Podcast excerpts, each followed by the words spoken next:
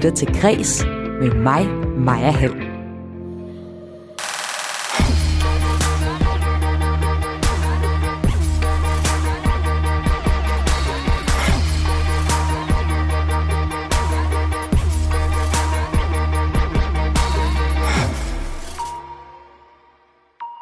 Jesper Skiby er en cykelrytter, der altid er klar på en frisk bemærkning. Men efter cykelkarrieren røg han ned i et sort hul med selvmordstanker og misbrug. Og det fortæller han om i bogen En gang var jeg Jesper Skiby, som netop er udkommet. Den ser jeg på sammen med forfatteren bag, Tony Worm, og sportsjournalist her på Radio 4, Claus Elgård. Brogst Harmonika Museum er blevet solgt men alt for billigt, og der er måske fusk involveret i salget, mener en af museumstifternes barnebarn. Du kan også høre om endnu en ny streamingtjeneste. Jeg hedder Maja Hall. Velkommen til Kres.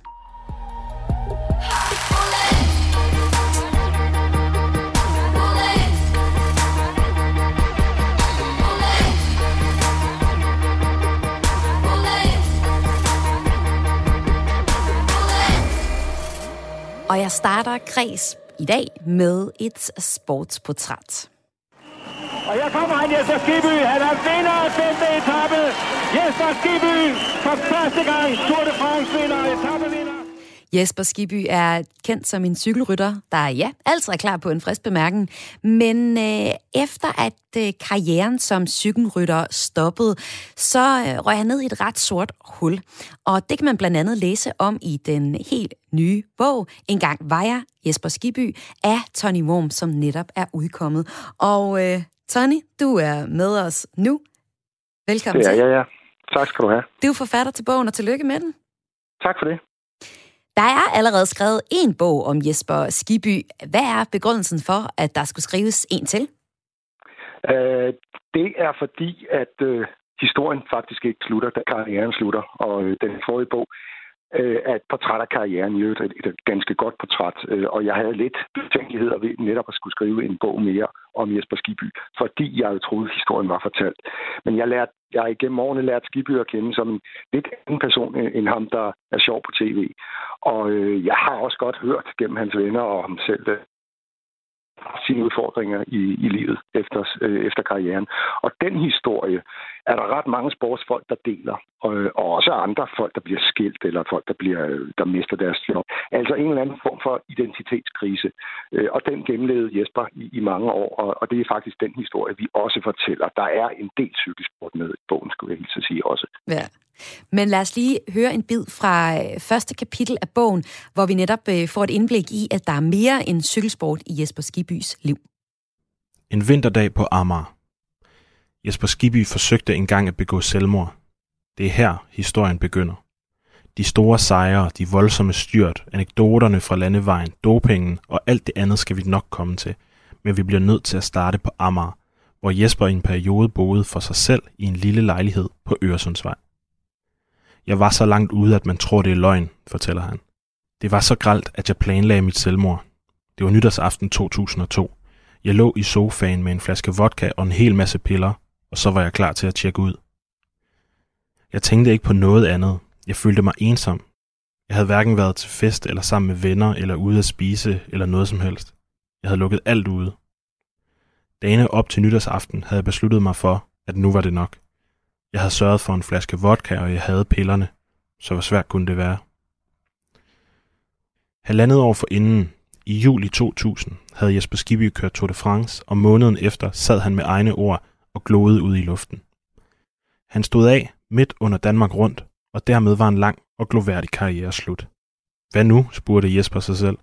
Hvem er jeg? Hvad vil jeg? Hvad kan jeg? Hvor er der brug for mig? I cykelsporten taler man om et sort hul efter karrieren. Der endte jeg. Et tomrum af en art, fordi jeg ikke længere skulle navigere efter de ting, jeg var vant til. Mange sportsfolk oplever det. Pludselig kunne jeg spise, hvad jeg ville, sove så længe jeg ville, og lave lige hvad jeg havde lyst til. Det lyder sjovt, men det er det ikke, når man er vant til et liv i ekstremt faste rammer. Jeg var 38 år gammel og følte, jeg var færdig. Ja, så er tonen slået an i øh, bogen. En gang var jeg Jesper Skiby, som øh, du står bag, Tony Worm. Flere rådede jo faktisk Jesper Skiby til ikke at fortælle den her historie. Det kan man også læse i, øh, i din bog, fordi den vil give ham endnu en tur i mediemøllen. Vi ville også gerne have haft ham med i programmet i, øh, i dag, men det er ikke lykkes. Altså, hvilke overvejelser gjorde du dig om de her personlige konsekvenser, det vil være for, for Jesper ved at skulle fortælle historien igen, og også journalister ringer til ham øh, nærmest døgn rundt for at få ham med? Jamen, jeg fornemmede, jeg sendte jo spørgsmålet videre til ham, når jeg ringede til hans venner, og, så, så, og, og enkelte af dem sagde, ej, ikke, nu, nu, skal Jesper have ro, eller, eller noget i den stil. Så Jesper, simpelthen, øh, hvorfor den her bog skal oh, Og han blev ved du med... Du falder en lille smule ud øh, nu. Oh, Lige en gang ja. til. Hvad sagde hans øh, venner, Jamen, Tony? Ja, men altså, det var dem, der advarede øh, os om, at, øh, at Jesper måske ville have godt af at komme en tur gennem mediemøllen igen. Men han var ret, Jesper er ret afklaret med det, og han er et godt sted i sit liv. Og han mener virkelig, at den her historie øh, er en historie, andre kan bruge til noget. Øh, så derfor så, øh, så, så fandt jeg ret hurtigt ud af, at jo, det, det, det er en historie, som jeg også godt... Jeg er meget interesseret i, hvad de andre bøger, jeg har skrevet, handler om folk, der folk, der bedriver noget ekstremt eller knækker undervejs. Hvad er det, der gør øh, det ene eller det andet? Og, og for Jesper, der var han jo, han, han kunne mere end de fleste på cykel, men han var jo ved at knække, da han skulle leve det almindelige liv. Den historie synes jeg var interessant. Og det var Jesper, det var faktisk ham selv, der foreslog, at vi, vi skrev den her bog. Øh, men hvordan så, går altså, det så nu med, at han bliver trukket ind i, øh, i mediemøllen igen? Er han okay med det? Han er helt fin. Altså, jeg, jeg talte med ham både i morges, øh, da vi lige skulle koordinere det her, og, og i hele dagen i går var vi både øh, i tv og det ene og det andet. Øh, det, det var lidt hårdt selvfølgelig i mm. weekenden, hvor der står store selvmordsoverskrifter, men hans datter er blevet advaret om det, mm. og alt, alt er fint, og, og Jesper var faktisk i, i fint humør. Han havde fødselsdag søndag og holdt den, som han skulle, selvom ja. han på forsiden af både Ekstrabladet og BT. Ja.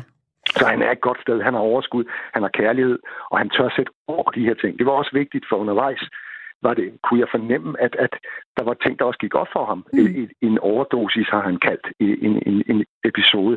Men pludselig går det op for ham. Det kan, det kan godt være, at, at det, var, det faktisk var øh, narkomisbrug og et, og et selvmordsforsøg. Sådan nogle ting, så han har, han har fået i talesat sin historie, og det har gjort ham godt. Og du siger, at øh, han har, øh, har talt om det her og reflekteret om det, men øh, du løber også ind i en lille problematik, da du skulle skrive bogen her, fordi Jesper er en glad dreng, der øh, faktisk ikke altid lige kan sætte ord på alting. Ikke så meget, fordi han er begrænset i ordbrug. Ordvalg, det er slet ikke det. Det er faktisk, fordi der er en masse ting, han har glemt. Ja, og det er jo lige præcis de episoder, som han har fortrængt, der er spændende i den her historie. Og en traditionel, nu fik vi lige en lille bid, en traditionel sportsbiografi er, er, er jo fortalt i jeg-form, og det begyndte jeg også på. Men så, når vi kom til de her episoder, kunne jeg jo fornemme, at han, han ikke kunne huske det. Han, han måtte øh, google årstal, han måtte øh, google steder. Det er jo simpelthen ting, han har fortrængt, fordi det var så voldsomt for ham at opleve dengang. Så jeg måtte have hjælp fra andre, og dertil kom så endnu et problem. Det er, at han er, han er faktisk ret beskeden. Så når jeg spurgte, spurgte ham om cykelkarrieren, så, så griner han lidt og siger, at øh, hvis, hvis det ikke var fordi, at Brian Holm fik ham op at træne, så havde han jo aldrig trænet. Så spørger jeg Brian Holm, så siger han, det er bare Jesper, der underspiller sin rolle. Han var en af de mest seriøse rytter, jeg nogensinde har mødt. Men, men så på den måde, så fandt jeg ud af, at så er det da godt, at Brian Holm så med også. Så jeg gik mere, hvad skal vi sige, journalistisk øh, til værks og, og fik reportager med. Jeg fulgte ham, når han nåede at holde tale. Og det har jeg skrevet i bogen, også mine overvejelser om denne form. Og hvor stor en cykelrytter var Jesper Skiby for dem, der ikke har fulgt hans karriere? Jamen, han er den eneste, der har vundet, eneste dansker, der har vundet øh, etapper i, i verdens tre store øh, Grand Tours, altså Spanien rundt, øh, Tour de France og, og Italien rundt. Øh, og dertil er han en af de mest vindende overhovedet øh, i Danmark. Øh, der er, altså, der er jo nogle enkelte, der overgår ham med Skier, Ries og Rolf og Ulle Ritter og den slags. Men altså, han er en af de 10 bedste i Danmarks historie. Når jeg øh, zoomer, ikke zoomer ind, når jeg øh, stiller mit tv over på sport, så øh, er der sådan en fordom, jeg nogle gange kommer til at se sportsinterviews med, og det er, at øh, sportsfolk slet ikke kan finde ud af at sætte ord på, øh, på andet end sporten. At de, de kun kan forholde sig til, om de scorede, eller cyklede hurtigst, eller løb bedst. Du har jo skrevet flere bøger om sportsfolk. Altså, er det generelt sådan, at det kan være svært for sportsfolk at sætte ord på følelser, eller er det bare mig, der har besluttet mig for at have den fordom? Øh, altså, det, det er jo en del af Jespers historie også. Når man er i gamet, når man er en seriøs sportsmand og, og skal toppræstere, så er det ikke altid godt at vise følelser. Så der, der bliver det, kan det godt blive sådan lidt, uh, lidt følelsestomt, det de siger. Mm. Øh, fordi, og det er jo problemet for Jesper var et følsomt menneske og er. Og, og, og alle de ting skulle han så først lære efter karrieren at give udtryk for. Det var en af udfordringerne. Men det andet er jo generelt, at hvis du ser det på tv, er der jo ikke tid til ret meget andet. Du fanger, du fanger sportsmanden eller kvinden med en bud på 200 øh, lige efter 100 måneder, og, skal, og så skal personen forholde sig til, hvordan det føltes at vinde eller score eller sådan noget. Ej, jeg har det sådan set lige omvendt, og særligt cykelrytter, de sidder nogle gange 8 timer i sadlen, når de træner. Så de er ret gode til at snakke sammen. Øh, de snakker ikke hele tiden selvfølgelig, fordi de kører intervaller og så videre. Men, men man sidder, når man sidder 8 timer, så skal man altså være god til at tale med hinanden og fortælle røverhistorier. Og det synes jeg er særligt, øh, er særligt mærkbart for cykelrytterne. De elsker at fortælle historier om hinanden, og, de, og historierne bliver bedre og bedre med år. Og Tony Worm, du har skrevet flere bøger om sport, som vi lige sagde. Altså, øh, hvordan arbejder man med stoffet, så det egentlig bliver relevant for flere og andre end sportsinteresserede?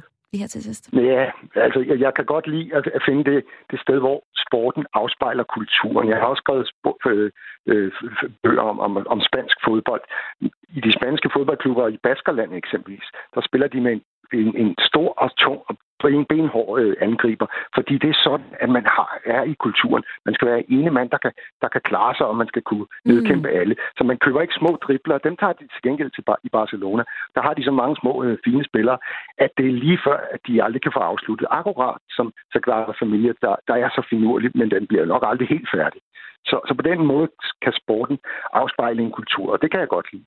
Og vi skal nemlig tale videre om, hvordan man laver gode sportsportrætter, der også rammer andet end sportsfans. Øh, det gør vi øh, senere i programmet, når jeg taler med sportsjournalist Claus Elgaard, der er vært programmet på programmet Fremkaldt her på Radio 4, og også arbejder netop med at, at se andet end øh, sporten, men også alligevel ramme den kultur, som du taler om her.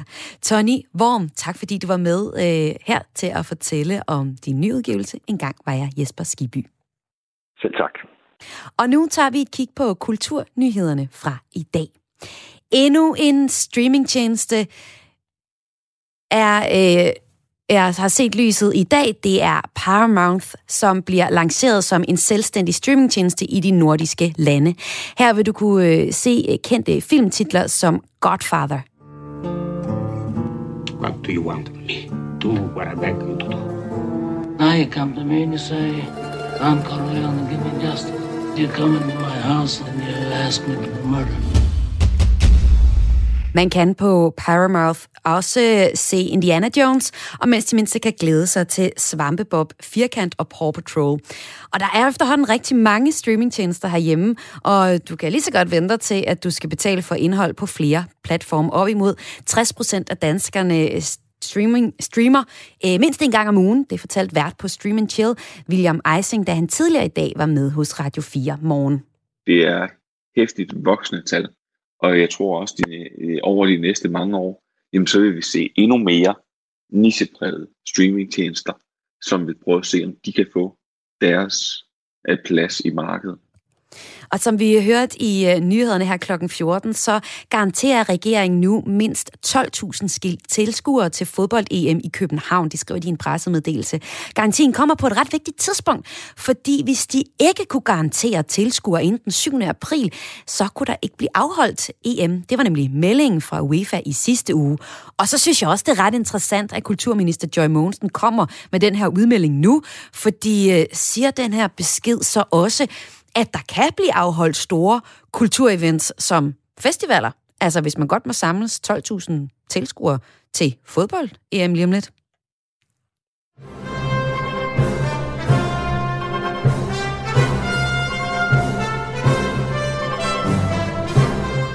I en øh, grotte i Israel, langt væk fra den moderne civilisation, har et hold forskere gjort en række vilde fund. Øh, her har man fundet en barnemumie og øh, skriftruller med tekst fra det gamle testamente.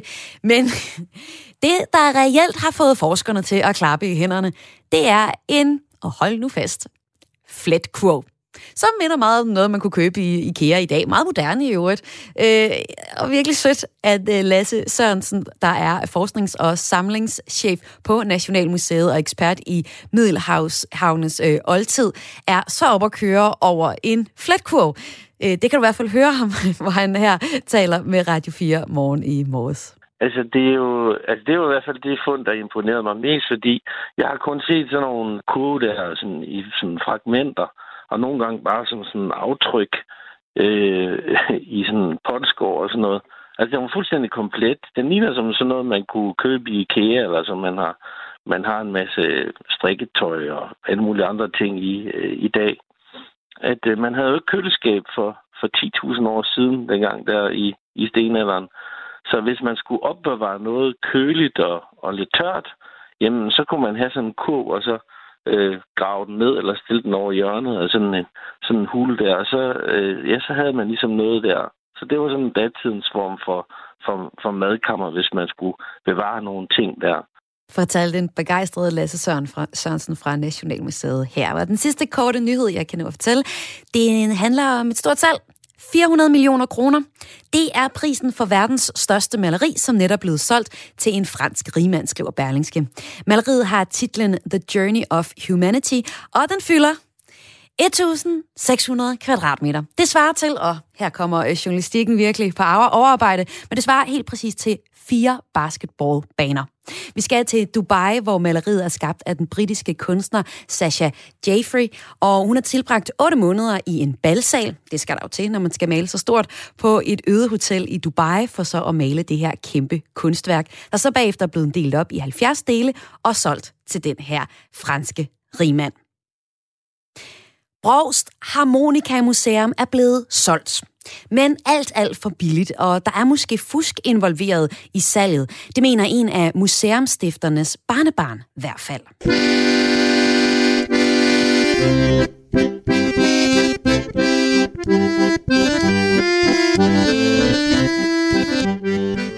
Og øh, nu velkommen til Kreds Tino Pedersen. Tak skal du have. Skruer jeg altså lidt ned for harmonikaen her, så vi kan høre dig. Tino, du er chefredaktør på TV2 Nord, der har dækket den her historie, som lidt er en, en krimshistorie, der så foregår øh, øh vedrørende det her, her øh, Harmonika Museum. Og, og sagen den startede, da Johnny Block Larsen, der er barnebarn en, en af museets stifter, undrede sig over, at Harmonika livsværket blev solgt så billigt. Hvad var det, der fik øh, Johnny til at, at stoppe op? Jamen, jeg tror, i første omgang var det vel, han blev opmærksom på, at øh, bedstefarens øh, samling øh, begyndte at blive øh, solgt ud, øh, blandt andet øh, via Facebook. Det tror jeg, han blev øh, overrasket over. Så tror jeg også, han blev ked af det, fordi han øh, nok øh, havde en idé om, eller et håb om i hvert fald, at øh, den her imponerende øh, samling af 1100 harmonikaer, som øh, Brost Harmonika øh, Museum øh, omfatter, på en eller anden måde skulle føres videre samlet. Øh, derfor tror jeg, han blev ked af det, at øh, han opdagede, at de begyndte at blive solgt øh, enkeltvis af de her harmonikaer. Og øh, værre blev det så øh, senere, da det gik op for ham, at øh, Harmonikamuseet som helhed, altså selve bygningerne, hele øh, harmonikasamlingen på 1100 øh, harmonikaer, og også en øh, ganske betragtelig radiosamling, at det hele var blevet solgt for, for 250.000 kroner i forbindelse med den her likvidation, der øh, er i gang øh, i forbindelse med, at museet øh, i dag er inaktivt. Så det tror jeg, det var de ting, der fik ham til at stoppe op og tænke, kan det virkelig være rigtigt? Og jeg har også lige lyst til at stå op ved, ved tallene, stoppe op ved tallene. Altså det er ja, som du siger, 1100 harmonikaer og en samling af 100 år gamle radioer. Og det er så blevet solgt for 250.000 kroner for både øh, bygningerne, harmonikaer og, øh, og radioer. Det var så det, han synes lød er lidt lidt. Øh, før vi kaster os mere ind i historien og ser på, om der egentlig er noget fusk øh, involveret i den, så er det måske lige på sin plads at få styr på, hvad Brogst Harmonika Museum er og var for et sted. Tine det er jo et, øh, det er jo et sted, hvor Johnny Block Larsens øh, bedstefar Christian Madsen og, og andre gode kræfter, der har været interesseret i uh, harmonika og hele musiktraditionen omkring harmonikamiljøet, at de ligesom startede en, en samling af harmonika. Det var faktisk for 30 år siden, omkring 1990, at opbygningen af den her samling og, og etableringen af det her museum, det ligesom uh, startede. Og øh, jeg er ikke sikker på, at det har været det mest besøgte museum i, i landet som sådan, men faktisk har det været sådan, at de sidste 25 år i hvert fald har der så været en masse musikarrangementer i tilknytning til øh, museet. Altså masser af koncerter med øh, musikere og orkestre, der spiller harmonikamusik. Masser af øh, danseglade mennesker, der har samlet omkring øh, museet øh, til sådan nogle musik- og danseaftener med harmonika, klassisk harmonikamusik i, øh, i centrum. Ja, så Tino... Og øh, de, der, ja. de der tilhørende aktiviteter er faktisk noget, der er fortsat helt op til for et år siden, øh, da øh, coronaen så satte en stopper for, at, øh, at folk kunne samles. Men Tino Pedersen, det jeg hørt dig sige, det er, at Harmonika Museet har ikke været noget, der har været på jeres, altså TV2 Nords radar, før at barnebarnet øh, begynder at undre sig over salget. Og det, der sker, det er, at øh, salget bliver måske solgt lidt for billigt. I har undersøgt sagen, og nu bliver der altså sået tvivl om, hvordan værdisættelsen af boet er foregået. Hvorfor det? Mm. Jamen, øh, det, øh, det er egentlig ret simpelt at forstå. Altså, det starter igen med Johnny Block Larsens uh, undring over, at den her harmonikasamling bliver uh, solgt ud. Øh, han kan huske, at da fonden øh, bag museet blev etableret i sin tid, der blev øh, harmonikasamlingen allerede på daværende tidspunkt vurderet til at være øh, 900.000 kroner værd. Og der er imod væk noget at spring til, at øh, det hele, inklusive bygninger og radiosamlingen så i dag er blevet solgt, eller nu er blevet solgt til, til 250.000. Så det er egentlig bare den undren, vi tager op, og så retter henvendelse til det advokatfirma, der så er blevet bedt om at stå for afviklingen af museet, for at finde ud af, øh, jamen, øh, hvordan er den her værdisættelse egentlig øh, foregået? Altså, hvad, hvad er det for nogle vurderinger, man har lagt til grund for, at øh, hele herligheden nu er solgt for en, en kvart million kroner? Og grunden til, at vi har spurgt om det, det er egentlig, at Øh, sådan en advokat, der skal øh, forestå sådan en afvikling her, øh, bliver kaldt en likvidator, altså fonden bag skal likvideres. Og Erhvervsstyrelsens vejledning, den er, den er meget klar omkring afviklingen af sådan nogle ting her. Den siger nemlig, at likvidator, altså den advokat, der står for det, er ansvarlig for, at alt salg af fondens aktiver sker på markedsmæssige vilkår. Det vil altså sige, at advokaten skal ud og øh, afsøge markedet og finde ud af, hvad er markedsværdien på de her ting, før at salget så så sker. Og det er jo så her, at Emir Bosch Nak, der er harmonika-ekspert, kommer ind i billedet, og han skulle Præcis. have vurderet det her bo, men øh, I finder ud af, at han slet ikke er hyret ind som uvildig ekspert af advokatfirmaet. Hvordan hænger det sammen? Ja, det øh, kom også meget bag på os, fordi øh, vi øh, opsøgte som sagt advokatfirmaet og gennemførte et interview med den advokat, der er likvidator på, på det hele. Og i det interview forklarede advokaten om flere gange, at der har været antaget en vurderingsmand, som har undersøgt harmonikasamlingen gammel ganske nøje, Øh, og har brugt en, en dags tid eller to på at, at gå tingene grundigt igennem, hvorefter at øh, vurderingsmanden så er øh, kommet frem til, at samlingen sådan reelt set er, er værdiløs. Og det fremgår flere gange i det interview, at advokaten omtaler den pågældende som vurderingsmand. Og det, det interview, det bringer vi naturligvis i tv og øh, online, hvorefter vi så bliver kontaktet af øh, Dansk Musikerforbund, hvor øh, den her vurderingsmand er engageret eller er medlem og Musikerforbundet siger så, at der er en misforståelse, fordi øh, vores medlem har ikke optrådt som vurderingsmand. Altså den her, den her øh, harmonika-ekspert, han, han har faktisk aldrig vurderet de her øh, harmonikaer til at Nej, være det værdiløse. Siger, det, siger, det siger Musikerforbundet så. Okay, men så Tino Petersen, så helt kort til sidst. Hvor står sagen i øjeblikket? Er der fusk involveret? Ja, det, det skal jeg ikke påstå. Vi forsøger bare at få svar på nogle spørgsmål. Altså, kan det virkelig passe, den her harmonikasamling ikke er mere værd? Hvad er det, man har lagt til grund? Hvordan er det, hvad sige, værdisættelsen er foregået? Og der, hvor den står nu, det er egentlig, at skifteretten har også bedt om en redegørelse for, hvordan er den her øh, værdisættelse øh, foregået. Men øh, det gode ved det, det er, at øh, det, det kommer for dagens lys under alle omstændigheder. Øh, advokaten skal af, øh, øh, på et eller andet tidspunkt øh, aflevere en afsluttende rapport om, øh, hvordan likvideringen af den her fond er, er foregået, og der skal også fremlægges et, øh, et regnskab øh, for det. Så, så det, til, i sidste ende... Så der får de lidt et problem, på spørgsmålene. lyder det, det til. Øh, ja. Det ved jeg ikke, det vil, øh, det vil, det vil tiden jo vise, ja. og i sidste ende er det jo også skifteretten, der forholder sig til, om man er tilfreds med den måde, tingene er foregået på. Ja. Tino Pedersen, jeg er i hvert fald tilfreds med, at du var med her i Kreds i dag til at fortælle om den her harmonika-historie. Du er chefredaktør på TV2 Nord, der altså har dækket og fortsat dækker historien om Harmonika-museet i Brovs. Tak fordi du var med. Velkommen. Og det er altså historien om et øh, harmonikamuseum, museum, der nu bliver, der er blevet solgt for 250.000 kroner for både bygninger, 1.100 harmonika og en samling af 100 år gamle radioer. Og det lyder alligevel som en rimelig god pris. Måske lidt for god pris. Nu snupper vi et stykke øh, nyt musik. Det er fra Lana Del Rey. Hun kom med en ny plade i fredags. Den hedder Kim Trails Over the Country Club. Og det er interessant, når en dygtig musiker som øh, Lana Del Rey, der øh, havde stor succes med sit seneste album, udgiver et nyt album. Så det har jeg lyttet rigtig meget til. Og det er helt i tråd med hendes stil. Det er sådan den her romantiserende amerikanerkultur, som hun synger sig ind i. Hun synger om de håbløse eksistenser og den her slags man kalder den lidt Hollywood sadcore, øh, den genre, hun spiller i. Jeg har allerede spillet to numre, og øh, nu skal jeg spille det tredje, der taler sig ind i den kritik, som hun har været udsat for. Hun er blevet kaldt nationalist, hun er blevet anklaget for øh, kulturel udnyttelse, og hun er blevet kaldt antifeminist. Og antifeminist-anklagen, den, øh, den tager jeg fat i nu, fordi øh, Lana Del Rey blev anklaget for at legitimere hustruvold, når hun lod en mand i videoen Blue Jeans tage kvælertag på sig og satte lighedstegn mellem vold og kærlighed og sang Hit Me and It Felt Like a Kiss. Nu driller hun så måske lidt øh, kønsstereotyperne på et øh, nyt nummer, der hedder Let Me Love You Like a Woman, og hun visker, Cause every time I said no, I wasn't quite It wasn't quite what I meant, if you know what I mean. Lad os høre det her. Love Me Like a Woman med Lana Del Rey.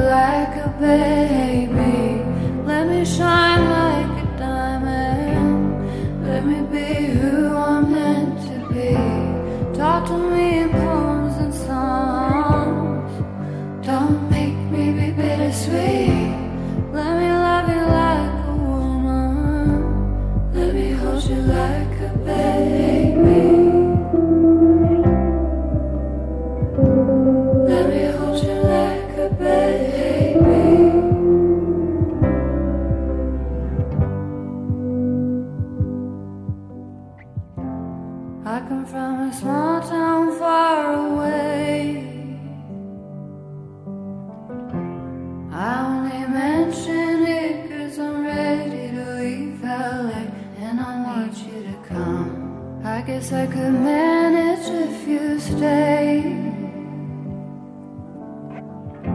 It's just if you do, I can't see myself having any fun. So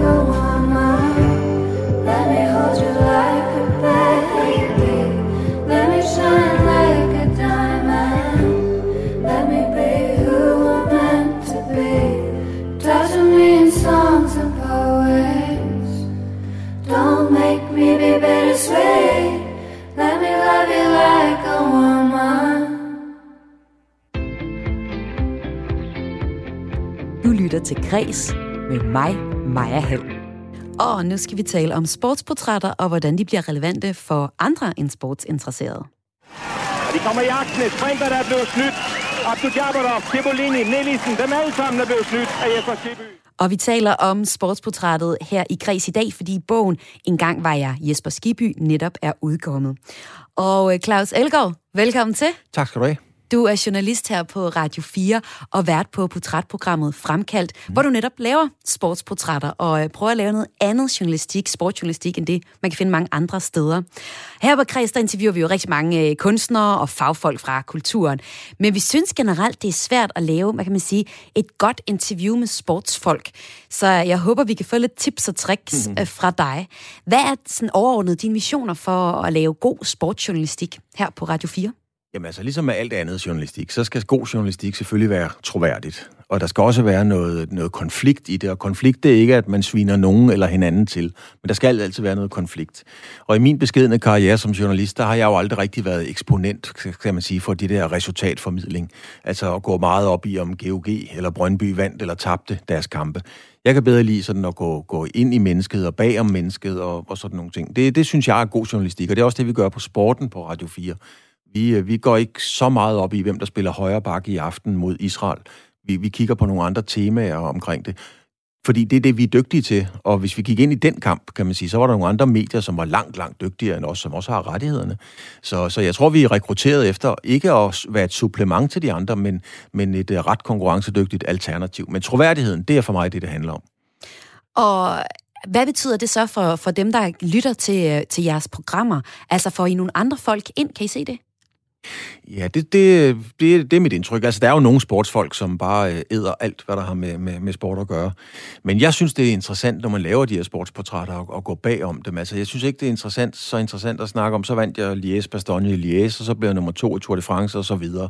Men, men at høre lidt om, hvad, hvad er det for nogle tanker og overvejelser, atleterne gør sig. Der er så op- og nedture, øh, fortælle, altså folde momentet ud. Ikke så meget, altså Lars Christiansen... Øh, øh, lavede noget med, men der var et straffekast. Altså ikke så meget det, at han scorede på det, men alle de tanker, der gik igennem hovedet på ham, da han skød det her straffekast i, i 2008, tiden er gået og så videre, hvor han får en, han tænker tilbage på sin barndom, han tænker på sin morfar, han tænker på alt muligt. Altså få dem til at fortælle, hvad, hvad, hvad, hvad skete der inde i hovedet på mig lige i det moment. Og det, der er så sjovt, fordi at sportsjournalister har jo altid været illeset, og nu kan det lyde som om, jeg er pisu og bare er rigtig ked af det. Kom med det. Men sådan har det jo altid været på alle redaktioner. Man er ikke rigtig journalist, hvis man er sportsjournalist. Og så bliver vi sådan grinet lidt af, at det der med, øh, hvordan har du det lige nu, interviewet. Mm. Men det sjove er jo bare, at hver gang der har været et valg eller en overenskomstforhandling, så det første spørgsmål, når de kommer ud af døren, det er jo, øh, Lars Lykke, du er lige blevet genvalgt hvordan har du det lige nu? Eller overenskomstforhandlingerne faldt ud til den side. Hvad føler du lige nu? At der faktisk går sportsjournalistik Fuldstændig i og totalt, ikke også? Fuldstændig og totalt. Altså Claus, vi taler i dag om sportsportrættet, fordi bogen En gang var jeg Jesper Skiby netop er udkommet. Og her fortæller forfatteren Tony Worm, at øh, han synes, det kunne være svært at få Jesper til at sætte ord på sine følelser. Altså, er det så til gengæld også noget, du kan genkende fra dit arbejde, at det er svært for, for journal- eller sportsfolkene at, at åbne op? Ja, fordi det er jo et univers, de ikke er så vant til. Altså sportsfolk på det niveau, det er jo nogle øh, egoister, med, sagt med stor kærlighed og respekt, men, men hvis ikke du har noget egoistisk i dig, så bliver du simpelthen ikke atlet på det niveau, som, øh, som øh, Jesper Skiby for eksempel. Og, og det er nogle folk, som, øh, som ikke er vant til at sætte sig ned i en, i en rundkreds, sådan billedligt talt, og tale om deres følelser. Fordi mange af dem, de føler, at det er et svaghedstegn, og de, de gør sig selv sårbare i et omklædningsrum, hvis de taler for mange følelser. Selvfølgelig kan man altid finde nogle undtagelser, der bekræfter reglen, men generelt er det en macho-verden, eller det tilsvarende for kvinder. Nu ved jeg ikke, hvad det hedder for kvinder, men macho-verden, vi kender begrebet, øhm, hvor, hvor man ikke vil udstille sig selv som svag. Så derfor er det ikke et univers, hvor man taler om den slags ting. Så derfor kan det, skal der meget... Øh, der skal, der skal noget til for at lukke dem op. Og det er jo, det er jo hvad kan man sige... Øh, du kender det selv, når du snakker med kunstnere. Du har bygget noget goodwill op. Du ved, at dem, du interviewer, har tillid til dig og sådan nogle ting. Og det er jo ikke noget, man får fra mandag til tirsdag, eller fra, 19, fra 2001 til 2002. Det kan tage rigtig, rigtig mange år at få bygget den der tillid op, at de ved, at de er i, i, i gode hænder, forstået på den måde, at man løber ikke fra aftalerne osv. Det er jo det, det i høj grad handler om i journalistik, at der er en gensidig øh, respekt for hinanden Så det er det, det, man gør sig fortjent til. Og lad os prøve at høre et eksempel fra dit program Fremkaldt her på Radio 4, hvor du arbejder med at vise den personlige fortælling om sportsstjerner. Og øh, det er også altid en fortælling om, altså, som ikke sportsinteresseret kan relatere til, og det kan jeg skrive under på, for jeg er ikke den klassiske sportsinteresseret, men jeg har, og nej, nu lyder det som sådan noget, vi bare sidder og roser hinanden, men jeg har sgu lyttet til dine programmer og synes, de er dejlige, Claus. Jamen. Lad os prøve at høre en lille bid fra en, en samtale med håndboldspiller Lars Christiansen her. Øhm, og jeg har jo altid været at den støbning af en håndboldkamp er jo ikke bare 60 minutters håndbold, og det er det. Altså, der kommer jo en masse familier og en masse øh, folk, som betaler mange penge for at komme og se. Mange børn, som har nogle idoler, og nogen, som de måske ser op til på en måde. Så øh, jeg har indstillet mig på, at en håndboldkamp, fra du tager hjemmefra til du måske er hjemme igen, kan tage 6-7 timer, hvis det er på hjemmebane. Fordi du skal netop have respekt for, at de her sponsorer, du skal op til bagefter, og medierne og de ting, der er der, men også fansene. Mm. Altså, det, det skal man simpelthen tage sig tid til. Øh, så det har jeg altid bestemt mig for. Jeg tænker, at nogle gange, hvis man forprogrammerer det et eller andet sted og siger, at det er en del af det, Mm. så, så bliver man heller ikke irriteret over, at man skal det. Øh, I stedet for, at det er sådan er inde imellem, hvor man tænker, ej, jeg gider sgu ikke. Altså, på den måde har det aldrig været et problem for mig. Aldrig. Øh, men jeg kan huske en gang, hvor øh, Frederik, da han var helt lille, han stod sådan og trak mig lidt i buksebenet, og øh, da han stod lige pludselig i køen der, hvor de andre de stod og fik autografer, så tænkte jeg, det er sgu da mærkeligt, du står her, Frederik. Du kan jo få fars autograf lige når du vil. Så siger han pludselig til mig, men hvis jeg skal være tæt på dig her i hallen, far, så er det her, jeg skal være, siger han så. han var måske i syv år, ikke? Ja. Så jeg tænker, prøv at tænk, den lille dreng, han sagde det. Men det er fordi, jeg altid har bestemt mig for, at når kampen var færdig, så stod jeg lige og, og hvad hedder det, skrev autografer og lige snakkede med de her folk og fik det ordnet først. Når han så var der, så var der tid til at lege bagefter. Hvis jeg kunne lave en lille ting om i dag, så tror jeg faktisk, at jeg måske, når han havde stået der efter 10-15 minutter, at jeg havde sagt til de her fans, som var der, prøv at høre, nu står min dreng her, vil gerne lige stå og lege med mig inde i et indmål. Jeg går lige ned og skyder lidt med ham. Men jeg lover, at jeg bliver til den sidste er her. Mm-hmm. Og, øh, og så har jeg leget med ham, og så skrevet autograferne færdig bagefter. Så tror jeg, at det måske har været det rigtige, kan man sige. Men jeg så det ikke dengang, fordi øh, jeg var så fokuseret på at tilfredsstille de folk omkring, og fordi det var mit arbejde. Øh, og jeg ville jo hellere have, at 300 gik hjem og var glade, end at jeg havde skuffet en. Ja. Øh, og det er jo sådan, som jeg er Mm. på en måde. Øh, så kan man sige, at det er rigtigt. Ja, langt hen ad vejen, tror jeg. Men, men man kan jo godt også nuancere det en lille bitte smule. Mm. Og øh, det tror jeg også, alle har forståelse for, hvis jeg måske lige har brugt øh, 10 minutter på at stå og lege med Frederik, og så han har været glad at kunne spille med de andre, og så har jeg Ja. lige kunne gøre arbejdet færdigt. Her var det et klip fra portrætprogrammet Fremkaldt her på Radio 4, som øh, du er vært på, Claus Elgaard. Og her fik vi jo så en meget personlig fortælling fra Lars Christiansen, håndboldspilleren her, hvor han fortæller om at være forældre, øh, basically. Kommer det her næsten øh, langt væk, så langt væk fra, øh, fra sportsjournalistik, at det kunne være en, en hver anden, du har interviewet? Ja, altså det er jo ideen med Fremkald, det er jo at tage, at tage atleten, kan man sige, ud af sporten, og så, og så komme ind. Men det, jeg godt kan lide at, at, at lave, og det, som jeg godt kan lide at læse og se eller høre, det er, øh, når man får en anden virkelighed. Altså for eksempel øh, med Lars Christiansen var, var min strategi egentlig, og først bekræfte alle de fordomme, der er. Altså, Lars er en glad mand. Alle elsker Lars Christiansen. Lars er bare en succes. Han har haft det nemt i hele livet. Hvor må det være dejligt at være Lars Christiansen. Bare ligesom få bekræftet alle de tanker, folk har der. Men, men med det, lige præcis den her sekvens, der, der vil jeg bare gerne vise, at, at, øh, at han tænker også over tingene. Det gør også ondt i Lars Christiansen, og så nemt er det heller ikke. Og, og, og jeg ved, det gjorde et stort indtryk på ham, da han så sin dreng stå der. For at komme i kontakt med far, så var han nødt til at få fars autograf. Øhm, og sådan er der mange skolelærer, der har det. Sådan er der sikkert også nogle revisorer og rigtig mange journalister, der har det. Og sådan har sportsfolk det også. Så, så, så det er sådan set lidt der, at, at gøre dem lidt sårbare. Altså jeg, jeg har altid godt kunne lide at være i det der øh, univers, hvor nogen er sårbare. Ikke fordi det er en svaghed, men fordi det mange gange er en styrke. Og det, det er sådan det, jeg godt kan lide at, at, at bevæge mig i. Og det lykkes jo langt hen ad vejen med fremkald, men en gang imellem så lykkes strategien om at få dine kilder til at åbne op for følelserne heller ikke helt. Og så må du øh, skifte strategi. Det skete for eksempel i dit interview med fodboldspilleren Stig Tøfting. Hvad ja. Skete der der, Claus? Jamen, der sker det med Stig, at øh, jeg, jeg har kendt Stig i rigtig, rigtig mange år. Han er en rigtig, en, det kan man høre i, i fremkaldt, han er en hård dreng, men en god dreng. Stig er en god dreng. Øhm, og han, helt kort fortalt, så sker der jo det, han kommer hjem fra skole, da han er 13 år. Faren har skudt moren, og bagefter sig selv, det finder Stig, pakker sin taske og tager til fodbold. Og udgangspunktet er, at øh, jeg kan simpelthen ikke forstå, hvordan den dreng overhovedet kan pakke sin fodboldtaske, tage afsted og blive kåret til stævnets bedste spiller. Og hvad har det gjort af indtryk på ham resten af livet? Og det kan jeg jo godt mærke meget, meget hurtigt i interviewet, at den, den hopper Stig ikke på. Altså, han øh, køber ikke præmissen. Han er meget... Altså, alle parader op og siger, det har ikke haft nogen betydning. Det betyder ikke noget, og så videre. Og så, øh, i stedet for at prøve at, at, at ligesom få det listet ud af ham, så spørger jeg meget kontant og meget pågående, og så må det være op til lytterne selv at vurdere, tror vi egentlig på Stig Tøfting, øh, i stedet for at jeg prøver at, at, at liste det ud af ham. Og jeg ved ikke om, om hvordan, hvad, der er den sande, hvad der er sandheden, men, men det var det, der var, der var strategien i det, kan man sige. Ikke også? Og, øh, det, det er en hård mand, og jeg synes, altså hvis man vil prøve at lære en anden side som eksempel, så skal man gå ind og lytte til Stig Tøfting-interviewet, fordi, og det er ikke mig, der er dygtig, men, men man opdager lige pludselig en helt anden side af en atlet, som og er der nogen, man har fordomme om og omkring, så er det jo Stig Tøfting. Mm, Og allerede måske har besluttet sig, hvordan ja, han er. Lige præcis. Ja. Og Lige han præcis. vil ikke bide på og fortælle Nej, noget andet nej, end det. nej. Men siger måske alligevel noget mellem linjerne. Ja, det gør han mellem linjerne, og så, så tør han jo lige pludselig op, og, og så synes jeg jo, det, det, det er et fedt punkt, når han fortæller, at han sidder og græder og ser fjernsyn og spiser Matador Mix. Og det er ikke noget, Stig siger for at læfle, for at få, for at få hvad skal man sige, medfølelse mm. og sådan nogle ting. Det er, fordi han har siddet til ude, når han har set den der film. Ja. Claus Elgaard, øh, du er med i dag for at tale om sportsportrættet, og hvordan man øh, balancerer det mellem øh, personlighed og sport.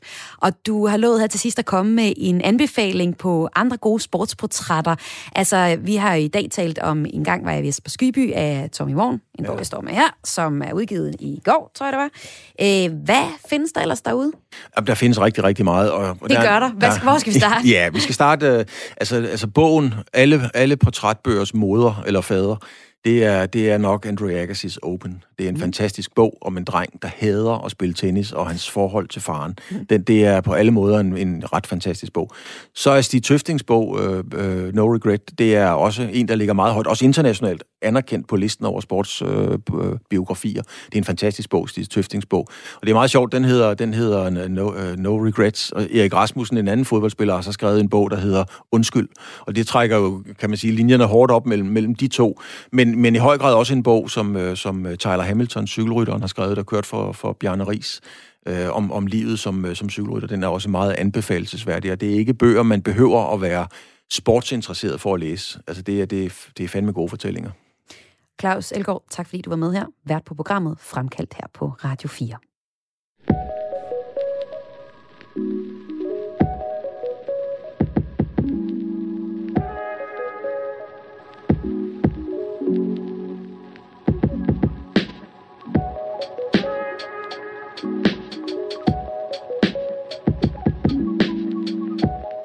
Der bliver læst en hulens masse bøger her under coronanedlukningen, for hvad skal vi ellers lave? Og nogle af os har opdaget, at det er da egentlig meget fedt, det der med at læse bøger. Men hvad skal vi læse? Vi har lavet en bogbrevkasse her på Radio 4, hvor du kan få en skræddersyet anbefaling til en bog, du kan læse. Og øh, Karoline, det er dig, der med hård eller blød eller venlig hånd øh, bestyrer bogbrevkassen. Det er Velkommen det til. nemlig. Tak skal du have, Maja. Du er også vores litteraturekspert her på redaktionen og øh, vært på Radio 4-programmet Mellem Linjerne, hvor du giver et andet perspektiv på de øh, romaner, der bliver læst derude, fortæller om researchen, som forfatterne har lavet til bøgerne. Altså, du snakker med forfatterne om det. Du øh, skal øh, fortælle øh, om den bog, du har valgt, men lad os først lige høre, Gustav har skrevet ind for at få en, en anbefaling. Hvad har han skrevet? Han har skrevet, jeg går på ferie i næste uge og mangler i den forbindelse en boganbefaling. Jeg har ikke læst ret meget i mine 24 år, ud over det, som jeg var blevet trukket igennem i skolen, men når jeg læser, så nyder jeg det. Jeg har tidligere læst Dan Tyrell og Truls Kløvedal, og så har jeg en forkærlighed for klassiske, gamle, danske, højskoleagtige digte, og en masse fodboldbiografier, men det siger jeg ikke højt i denne sammenhæng, meget på dagens tema. Ja. Jeg vil gerne overraskes, og hvem ved, måske er en kvindelig forfatter, Gustav. Okay, hvad tager du med fra øh, det, Gustav skriver til os? Jamen først og fremmest, at han øh, er 24 år, altså han er ung, og øhm, så det her med, at han gerne vil, vil overraskes, for eksempel af en kvindelig forfatter, men også det her med, at han har en forkærlighed for de her klassiske, højskoleagtige digte. Altså det synes jeg er sådan en ret interessant kombination. Men hvad med pointen om, at øh, han har ikke læst ret meget ud over det, som jeg blev trukket igennem i skolen. Hold da op, jeg tror, der sidder mange lyttere og øh, kan føle med øh, Gustav på den pointe. Altså, at når man skulle læse, eller når man har læst bøger, så har det været noget, der skal analyseres. Mm. Karoline, du har jo taget en hel uddannelse, hvor du ikke har lavet andet end at analysere det. Kan du overhovedet forholde dig til det her? Ja, altså faktisk så underviser jeg på en højskole, udover at være her på radioen, som du ved, hvor at, øh, jeg underviser litteratur, og der øh, begynder vi altid samtalen med, hvad man synes om teksten. Sådan total plain. Hvad synes du? God, ikke god, og så udfolder samtalen sig derfra. Og faktisk så, øh, så, så synes jeg ikke, at man skal tingene på den måde, eller at det skal analyse, bundanalyseres. Jeg synes, det bedste er at tale om, om man kan lide en tekst eller ej, og så kan man jo begynde at tænke over, hvorfor kan jeg lide den, eller hvorfor kan jeg ikke lide den, og allerede der begynder man automatisk at analysere på nogle elementer og på sin egen smag. Øhm, og det er nok, fordi vi er blevet trukket igennem en masse i dansk fag, der gør, at vi har de kompetencer til det. Men jeg synes aldrig, man skal begynde en samtale med sådan, hvad tænker du det her, det betyder, eller titlen, eller et eller andet. Det kan ligesom komme meget senere, hvis man overhovedet har lyst. Altså, jeg kan simpelthen huske min øh, gymnasielærer, hun havde nærmest sådan en, en rette liste over, hvad man skulle svare. Altså, æblet, hvad var det et symbol på? Nå, det var en reference til søndefaldet. Nå, hvad kunne det betyde? Og ja, på den det måde bliver... så tog det alt nerve ud af bøgerne. Og det kan jeg. også blive sådan lidt påklistret nogle gange, men jeg synes, det er fint at tale om, altså hvad for nogle, øh, sådan, hvad ting kan betyde i teksten, for nogle gange ligger der jo også noget, mellem linjerne, meget på, som mit litteraturprogram hedder. Og, og det kan man jo trække i de retninger, man vil. Men jeg oplever i hvert fald også, når jeg taler med, hvad end det er elever nede på højskolen, eller med nogen herinde på, på radioen, eller dig, eller mine venner, eller forældre, at, at øh, man kan have forskellige opfattelser af noget, og det kan jo altid lede til nogle spændende snakke, der gør, at man får nye perspektiver på det, man har læst. Nå, men vi har altså Gustav her, som øh, skriver ind til os. Han er ung, han har ikke læst så meget, han vil gerne overraskes, måske med en kvindelig forfatter, og så har han også lidt en hemmelig, tror jeg det er, forkærlighed for det klassiske. Hvad skal Gustav læse? Han skal læse intet andet end Sally Rooney's Normale Mennesker. Og du siger intet andet end, fordi det er en af dine yndlingsbøger. Ja, altså, ja, det ved jeg ikke. Altså, jeg kan jo virkelig godt lide serien, det skal lige siges. Det er, det er jo blevet, den er blevet øh, filmatiseret til en serie, som øh, fik premiere på DR sidste forår, og den har virkelig...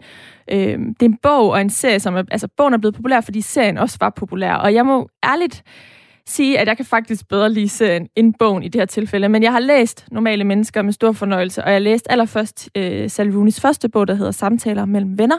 Den læste jeg også med stor fornøjelse, men jeg synes bare, altså serien kan noget, noget helt særligt. Men når det er sagt, så er det altså ikke en bog, som jeg på nogen måde synes er dårlig. Det er bare fordi, jeg tror, jeg er blevet så grebet af serien. Så hvis øh. Gustav går kold i bogen, så har han serien at falde tilbage på, kunne man ja, men jeg sådan. tror ikke, han går kold i den. Nå, har jeg ikke hørt lad, om nogen, lad os lige prøve at høre lidt om den. Ja. Altså, der er nok en del lytter, der har hørt om normale mennesker, fordi den har kørt på DR. Men øh, hvad handler historien om? Den handler om øh, et ungt par, Marianne og Cornell, som øh, bliver venner i øh, gymnasiet.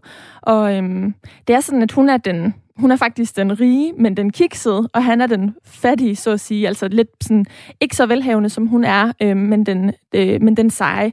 Og de får så sådan et øh, lidt hemmeligt forhold til hinanden. De er meget tiltrukket af hinanden seksuelt, men, men vil ligesom ikke gøre det offentligt. Øhm, og, og så følger vi dem mange år frem op igennem universitetet, hvor de har sådan et on-off forhold hele tiden, og kan simpelthen ikke finde ud af, at kommunikere om deres følelser, og øh, de går tit skævt af, af hinanden. Øhm, og det er meget det, den handler om, det her med at få et sprog for, for sine følelser, og fortælle en, et andet menneske, at man i virkeligheden rigtig godt kan lide det. Øhm, og det er sådan grundlæggende, hvad, hvad den egentlig handler om. Og jeg glæder mig så meget til at høre, hvorfor at Gustav skal læse den her bog. Men øh, lad os lige få et eksempel på, hvad den kan, den her bog. Ja, her der er vi øh, i et øh, hus i øh, Frankrig, mener jeg det er, øh, hvor at øh, Marianne, hun er, hun er venner, eller kærester med en, der hedder Jamie, og, og Cornelis er kommet derned, og nogle andre venner er kommet til det sommerhus for at, øh, at holde sommerferie. Og der, så lyder det sådan her. Cornel drikker en tår vin, og den bruser køligt i hans mund, hvor efter den forsvinder som luft. Jamie, en af vennerne, begynder at fortælle en anekdote om en af sine venner, som har et praktikophold hos Goldman Sachs sommeren over. Cornell tømmer sit glas, og Marianne fylder stilfærdigt fylder stilfærdigt hans glas. Tak, siger han dæmpet. Et øjeblik svæver hendes hånd i luften, som om hun skal til at røre ved ham. Men hun gør det ikke. Hun siger ingenting. Og det er sådan et meget klassisk eksempel på det. Har vi tid til, til endnu en passage? Ja, det har vi. Godt. Så vil jeg lige, øh, det her det er så lidt senere på samme aften, hvor at øh, Jamie, som er øh, Mariannes kæreste på det her tidspunkt, de har haft et kæmpe skænderi. Og så øh, kommer hun ind til Cornell, fordi de stadig er meget tætte venner, selvom de har haft en seksuelle relation og også bliver uvenner en gang imellem, så er de bare, de har bare sådan et helt særligt bånd. Øhm, og så kommer hun ind til ham på hans værelse, så står der, hendes mund er så tæt på, at hendes ånde føles våd mod hans læber. De kysser hinanden, og hendes mund smager mørkt som vin. Hendes krop ændrer sig mod hans. Han kærtegner hendes bryst med sin hånd, og han vil kunne være inde i hende i løbet af få sekunder. Og så siger hun, nej, vi bør ikke gøre det. Hun trækker sig væk, bare sådan. Han kan høre sin egen vejrtrækning i mørket, hans ynkelige stønne. Han venter, til den, er faldet, til den er faldet til ro igen. Han ønsker ikke, at hans stemme skal knække, når han igen prøver at tale.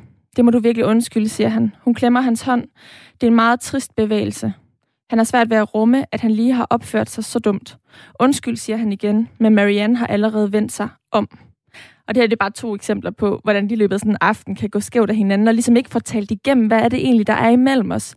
Øhm, og det får de så til slut, og formår faktisk at øhm, blive ret lykkelige, men så kommer livet lidt i vejen, og den, man må selv læse, hvorfor, hvad, hvad, hvilken del af livet det er. Og det skal Gustav jo så gøre, fordi din anbefaling til Gustav, det er altså Sally Rooney's seneste roman, Normale Mennesker. Og hvorfor skal Gustav, en ung fyr, der ikke har læst særlig meget, dog gerne vil overraskes, men også har en forkærlighed for det klassiske, læse den her bog? Jamen, altså, det er jo en bog, der er skrevet en kvinde, og det var noget af det, han Check. gerne ville. Ja. Og så er den enormt altså, let læselig. Mm. Så det er endnu en ting, der gør, at jeg tænker, at den er meget nem at gå til. Hvis man ikke har læst siden folkeskole. Eller? Lige præcis. Ja. Eller hvis man bare ikke læser så ofte. Mm. Øhm, og gerne vil have sådan en page-turner, man hurtigt kan komme i gang med. Tit handler det jo også bare om at komme ind i et godt læseflow, altså få noget nemt, hvor man, øh, man hurtigt er inde i en handling. Øhm, og så synes jeg, at han skal læse den her, fordi at jeg ved fra erfaring, udefra meget på, på højskolen, hvor jeg underviser, at en masse unge mænd øh, eller drenge øh, virkelig har læst den her bog med stor glæde også. Øh, og faktisk er noget af det særlige ved normale mennesker, eller ved Sally Rooney generelt, det er, at hun kan, hun kan samle på tværs af generationer og køn. Jeg kan huske, jeg læste den her bog i øh, foråret 19, og den læste jeg, fordi jeg lige havde læst øh, Jes, P- øh, Jes Stein Pedersens anmeldelse. Jes Stein Pedersen, han er litteraturredaktør øh, redaktør på Politikken, og han anmeldte den i Politikken, og øh, han er nu fornærmet ham vist ikke, hvis jeg siger, at han er midalderne. Øh, og han skrev sådan her om, øh, han gav den seks stjerner, ja, hjerter, som de arbejder med, og så skrev han, det her er ikke young adult eller YA, men en overlegen forfatters fortælling om ungdom for voksne i alle aldre. Uanset om man er på alder med hovedpersonerne og står midt i romanens univers, eller for længst har opfuld, oplevet de stormfulde højder, vivles man som læser ind i en ekstremt givende, livsklog og rørende fortælling, som på næsten forunderlig vis synes at behandle snart alle aspekter af, hvorfor vi er dem, vi er. Og lidt senere så skriver han så også i den her anmeldelse, den indsigt i menneskers indre liv, som Rooney så ubesværet og frisk formidler, er i familie med de bedste af de klassiske engelske romaner, men helt uden herregårde, hestedrosserer øh, og de bornetheder, som undgik fra aristokri- aristokratiets problemer med at finde en grimasse og en gemal, der kunne passe. Det her er fornuften og følelsernes flukstraktioner i en verden, hvor Kanye West leverer musikken, Facebook og Instagram står for billeder og beskeder, og bondage-billeder pludselig havner på nettet. Mm. Øhm, og jeg synes bare, det er så sige, eller jeg blev bare meget overrasket over den her anmeldelse, fordi han netop er den her midaldrende mand, øhm, og jeg har selv fordom om, at jeg ikke nødvendigvis ville synes om den samme litteratur som ham.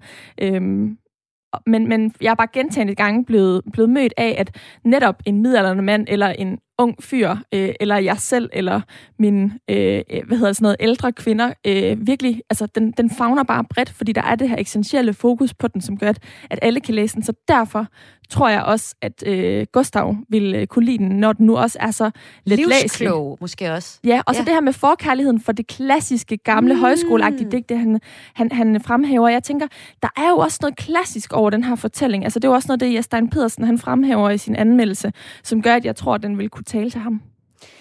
Og øh, den her bog, den er ikke bare en bog, den får også klassiker status af Jes Stein Pedersen.